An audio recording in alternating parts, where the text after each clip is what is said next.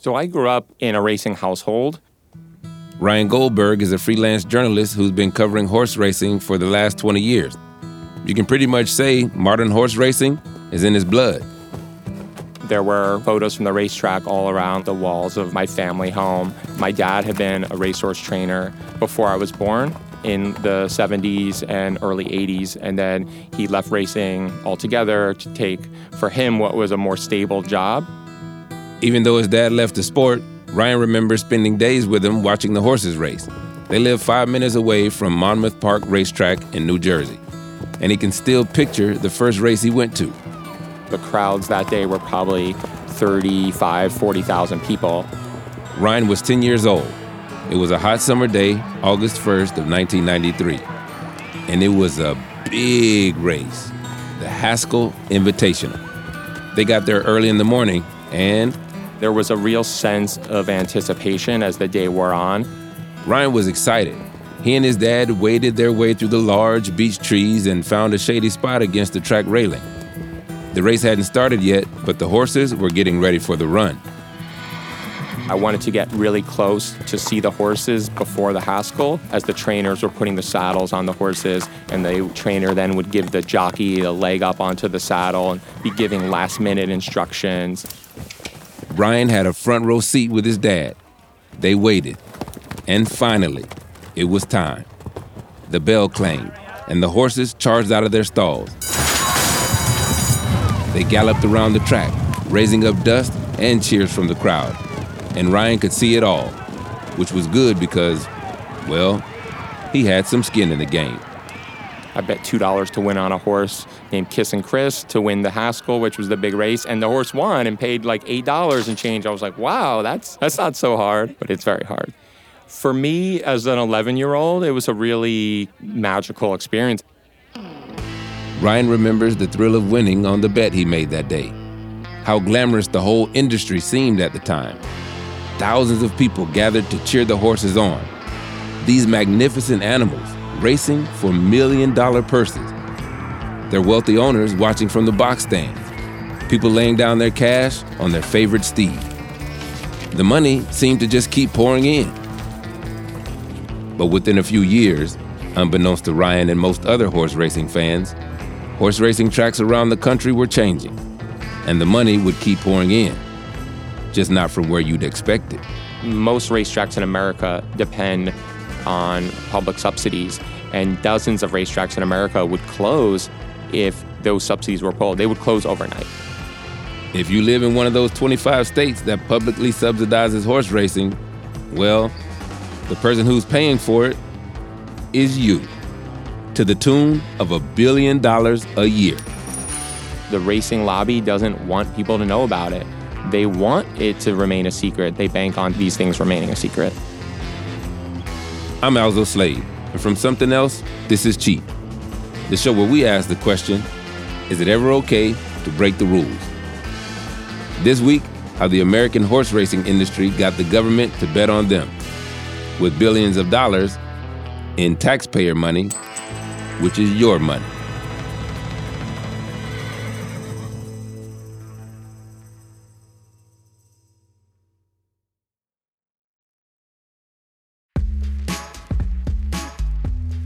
Horse racing is one of the oldest sports in the world. Around the year 40 BC, which is a hell of a long time ago, during the Olympics in ancient Greece, athletes would compete in horse drawn chariot races. They'd also race horses bareback. And as time marched on, organized horse racing spread across the globe, from China to Persia to North Africa and the Middle East.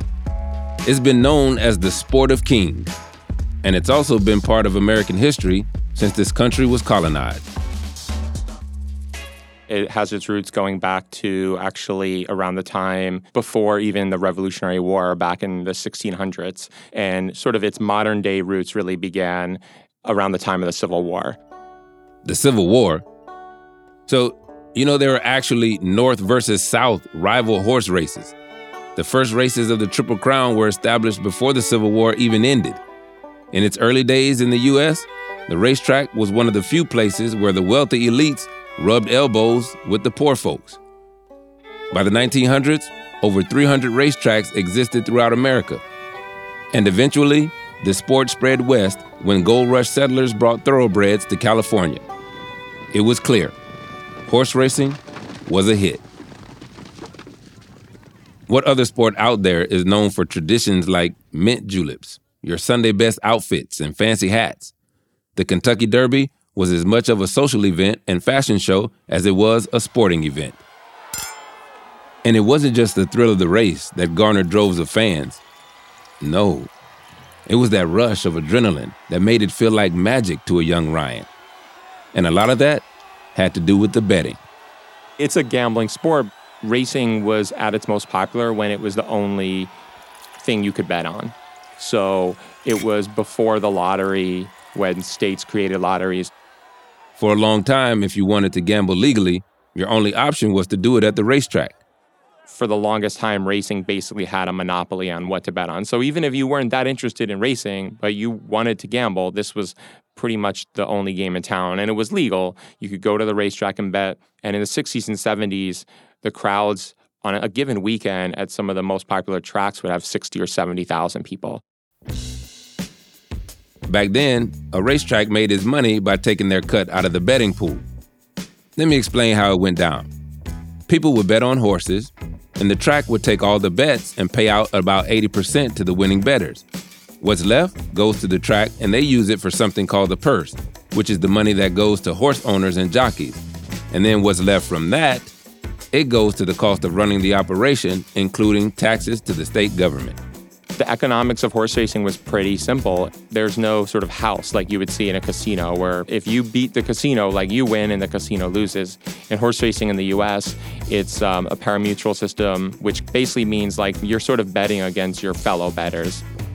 And so the odds on a given horse or the odds on any bet are dictated by the amount of money that is wagered. And so the track itself really has no interest in sort of who wins the race.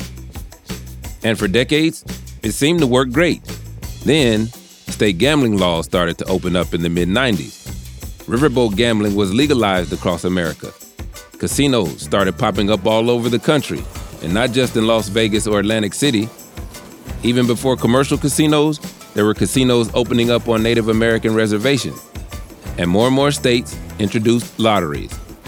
So slowly, gambling just became another American pastime, and racetracks started to suffer.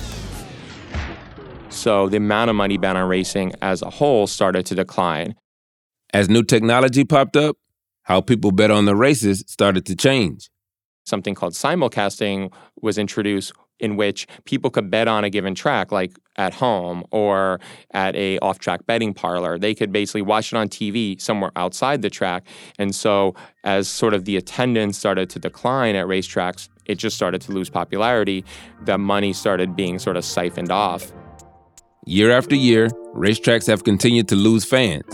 Some tracks, which used to be teeming with people, have emptied out. They're like ghost towns. Breeders, owners, and racetracks knew they needed to do something if the sport was going to survive. And they decided to get creative.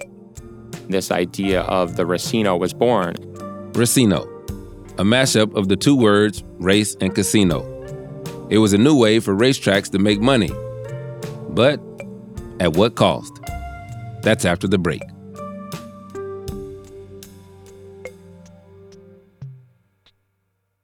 Welcome to True Spies the podcast that takes you deep inside the greatest secret missions of all time. Suddenly, out of the darkness appeared Bin Laden. You'll meet the people who live life undercover. What do they know? What are their skills? And what would you do in their position? Vengeance felt good. Seeing these people pay for what they'd done felt righteous. True Spies from Spyscape Studios, wherever you get your podcasts. Have you ever felt like escaping to your own desert island? Jane Gaskin did exactly that, trading in the family home to begin a new life in the tropics. But she soon discovers that paradise has its secrets. I'm Alice Levine, and this is The Price of Paradise the island dream that ends in kidnap, corruption, and murder. Wish you were here? Follow The Price of Paradise now, wherever you listen to podcasts. As crowds and spectators started to find new ways to gamble, fewer people went to the racetracks to bet. That means not only did the size of the prize money, called the purse in horse racing, get smaller and smaller, so did the profits everyone took home the owners, the jockeys and caretakers, and especially the racetracks. The horse racing industry came up with a plan to get the government to let them set up their own gambling establishment. They wanted to create racinos. Ryan reported the story for Defector. And so casino companies that maybe wanted to build their own portfolio and expand saw, well, here are facilities that are already in place. We can just tack on a building next to it and put slots there, or maybe even in some cases put slots on one floor and then the bottom floor can stay for the horse racing betters. And that's really how it started. Maybe it happened like this. It's a warm summer day at some racetrack in, I don't know, let's say Pennsylvania. And a racetrack owner is having a friendly chat with a government official sitting next to him while they watch the races. The owner's like, wow, attendance numbers are way down. And you know what would help lure people back to the track and keep all those great jobs we've created and help generate revenue for the state will be if you let us build a casino or slot parlor next to the track. What you think? Wink, wink. So these subsidies for horse racing have kind of happened in the shadows. They've happened in like state legislatures. They've happened in conversations between powerful politicians and wealthy racetrack owners, wealthy breeders. The industry argued that giving subsidies to racinos would protect horse racing from all the new out of state riverboat and casino competition. And it would protect the government's flow of taxpayer money because money spent at racinos would stay in the state. Let's say after a long week, you go to your local track and you play the slots. Half of the money you lose gets paid to the state in taxes, and a chunk of that money is used for the regular stuff you'd expect from the government, you know, to help with education or to keep local municipalities running. But racetrack owners and breeders also wanted some of that money to go back into the industry. In Pennsylvania, they convinced state governments to create the Racehorse Development Fund. This Racehorse Development Fund is like a direct cash pipeline to racehorse owners and breeders and trainers. The state legalized gambling in 2004, and soon after, it got its first racino. It was enshrined in law that the racing industry would get 12% of the slot revenues. The industry argued that slots and racetracks helped the state's tourism industry. So, Pennsylvania put a 55% tax on slot revenue, and up to 12% of those tax dollars went to the horse race industry. Since 2004, $3 billion has gone into the fund, and the fund pays out about 240 million annually, most of which goes towards the purses. Suddenly, that age old calculation that however much people bet in a race would determine how much money a horse can win, it was no longer true. And so, regardless of what was bet on the races, that didn't determine their purses anymore. The more that was bet on the slots, the more that racing would get out of that. It created a pretty big shift in mindset. The racing industry in Pennsylvania, then, it was sort of like, why do we have to invest any money in, in making something that people want to bet on? We know we're going to get pretty much a lot of money each year, regardless of what happens on the track. That money's coming from slot machines. Suddenly, people were coming, but it wasn't to watch the races. Nobody there cares about racing. Everyone there is like at the slot parlor. Racetrack owners hoped the development funds would go towards bigger purses at the races because they thought larger purses would attract more owners who would run more and better horses. And that would mean maybe the races would be exciting again and people would show up to watch. In Pennsylvania, the Racehorse Development Fund has become the state's largest economic development program. And for years, aside from a few vocal citizens, no one really worried about it. So in 2020, the governor of Pennsylvania, Tom Wolf, in his budget address, announced that he was proposing a $200 million fund for college scholarships. The catch? That scholarship money would come out of the Racehorse Development Fund. The plan would still leave $40 million annually for racing, but the proposal would radically change how horse racing was funded. The announcement caught the attention of Sharon Ward, Wolf's former budget director. At the urging of some education organizers hoping to garner public support for the proposal, Sharon started to assess where exactly the development funds were being used. She knew about the Racehorse Development Fund, which, as she told me, was more than you could say for even a lot of state legislators. Even just the fact that it existed. Like Ryan, Sharon was a horse racing fan. Before working in Pennsylvania, she'd been on the Albany City Council in New York. And if you are a politician in upstate New York, you go to Saratoga Racecourse every summer. It's like part of the job description, basically. So, being a race fan, Sharon just thought, hey, this money must be justified. The industry has been around forever and is probably producing tons of jobs. It must be, right? To be getting millions of dollars every year. But that's not what she found. she read the state audits, pored over racetracks' fiscal reports.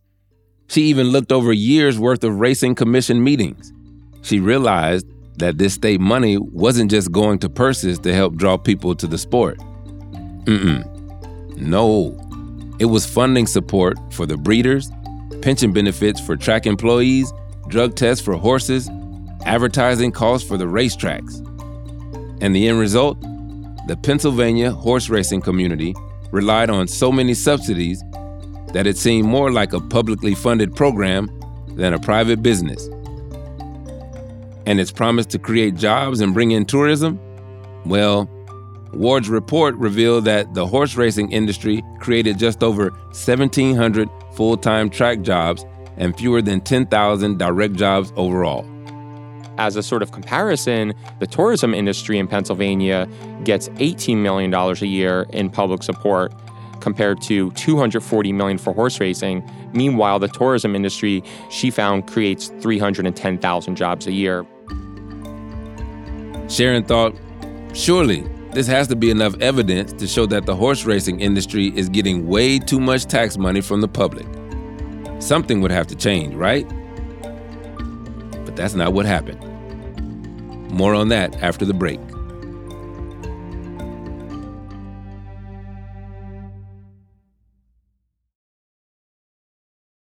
After Sharon Ward's report was published in 2020, not much changed in Pennsylvania.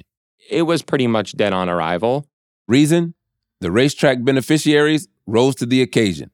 The report was thorough and thoughtful, but breeders, trainers, and wealthy horse owners, well, they were ready to push back.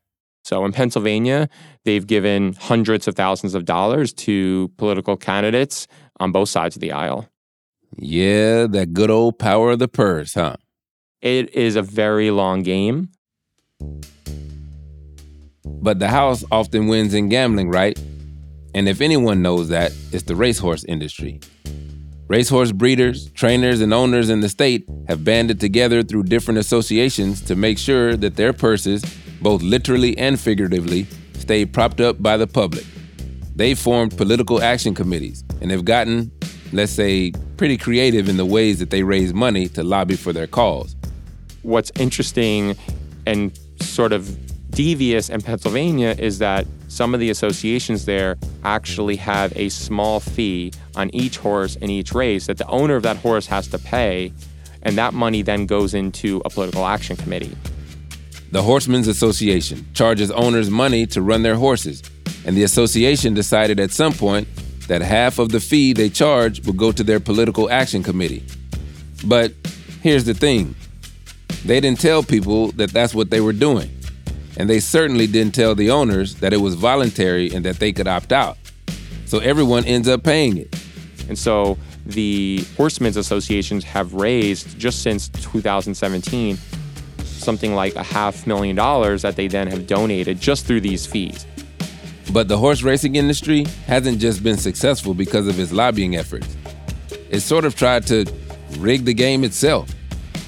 In 2016, Act 7 was passed by the state legislature in Pennsylvania and it's actually signed by Governor Tom Wolf. The law dissolved the two commissions that overlooked horse racing and instead tried to establish a regulatory authority, the State Horse Racing Commission, that would have exclusive jurisdiction over horse race betting and any other horse racing activities. Which sounds great, right? But in practice, this law actually made it harder for money to be pulled out of the Racehorse Development Fund into other services. The governor and the legislature, every year they have their budget negotiations. They can move money from one line to another. They cannot do that with the Racehorse Development Fund, and that's the only thing that applies for. You'd think it'd be easy to just go to this new regulatory body, the State Racing Commission, and say, what the hell is going on? Let's stop giving so much money to horse racing purses, especially since the sport can't even cover its own expenses. But the State Racing Commission was sort of reconsolidated to have nine members. Five of those nine members have financial interests in the sport.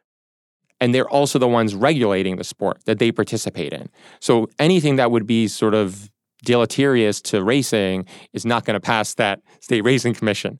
The horse racing industry has only given Pennsylvania back about $9 million a year in tax revenue.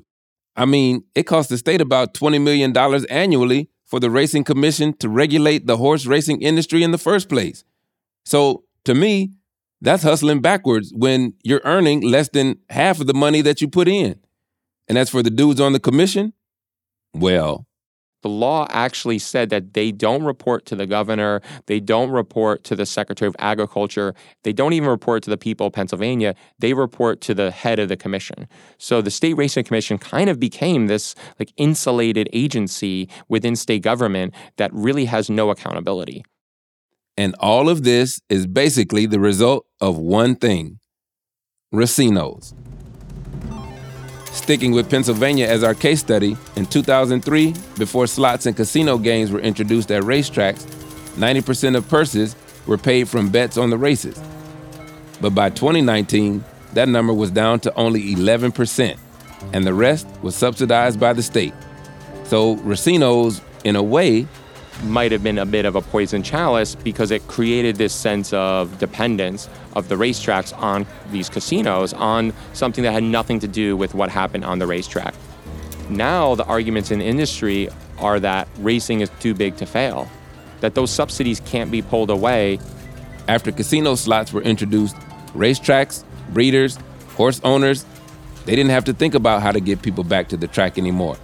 They weren't thinking, how can we get more people here? How can we have better racing? How can we entice more people to be involved in this sport? Instead, all they cared about was let's make sure that enough people are betting the slots. And really, it was like, let's do what we can to make sure we can keep these subsidies going. Even though the purses have increased, races happen less frequently, and the audience numbers in the stands have dwindled. And it's not just other gambling options that are hurting their profits. The industry's reputation has been struggling for a lot of reasons. Whether it's drugs within the sport, more than two dozen people are facing charges in what investigators are calling an international scheme to drug racehorses to make them run faster. Or questions about the treatment of animals competing. New tragedy at Santa Anita, the second horse death in 24 hours and the 41st in just over a year. Back in 2019, when 49 horses died at the Santa Anita racetrack in Southern California, news started to trickle out that more than a thousand horses were dying at racetracks across America every year. It was front page news across the country week after week for several months. It called more attention to the industry. It made people ask, why do we want to save this sport anyway? This ancient pastime, horse racing, it doesn't seem to have an audience anymore. But so many of us are still paying for it, this sport of kings. Makes you wonder if it's time to unseat the kings and put this sport out to pasture. But is that even possible?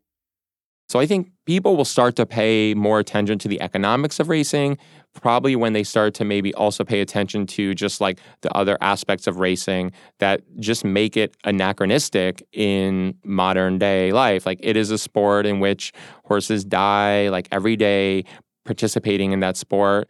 And I think there have been a lot of, you know, animal rights causes that have changed things that never that seems pretty ingrained in American society, like SeaWorld, like something like even greyhound racing is sort of on the way out.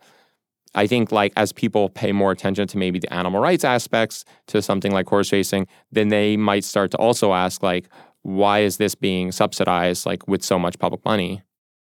Some folks might think, hey, we should save this sport. It's been around basically like forever. But I'm sure people might have said the same thing about, I don't know, the gladiator combats from the super old school Roman amphitheaters. Of course, we're going to keep watching this entertainment, is what we do.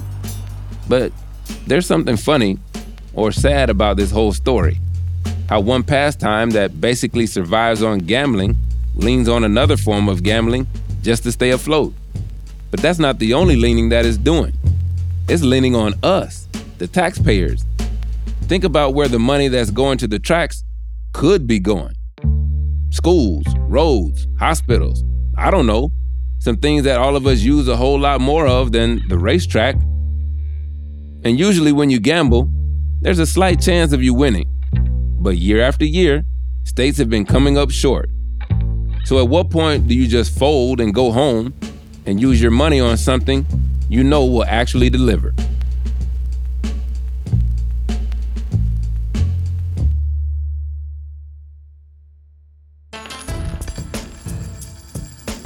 Hey, folks, thanks for listening.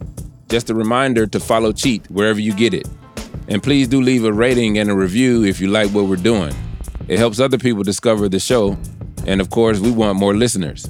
Also, if you want to listen to the show without the ads, you can subscribe to Cheat Plus. It's like Cheat, but better. It's just $2.99 a month, or if you're in the UK, £2.49. And you get all of this without having to listen to those annoying commercials. Just go to Apple Podcasts and hit subscribe instead of follow. You can try it for free now. Remember the Heene family from our Balloon Boy episode who went on that reality show, Wife Swap? Well, we got a chance to speak to a producer from the show, and we really go behind the scenes. That's next week. I'm in the office, same place, and everybody's tuned in to CNN because they're following this story about a boy trapped inside of a flying saucer balloon. And I was like, huh, I had my headphones in. I was jamming at my desk and I look up and I'm like, where is this? And I was like, oh my God, is that Colorado? And I immediately knew. I was like, Fort Collins, Colorado. Oh goodness. I just knew it. I just knew it.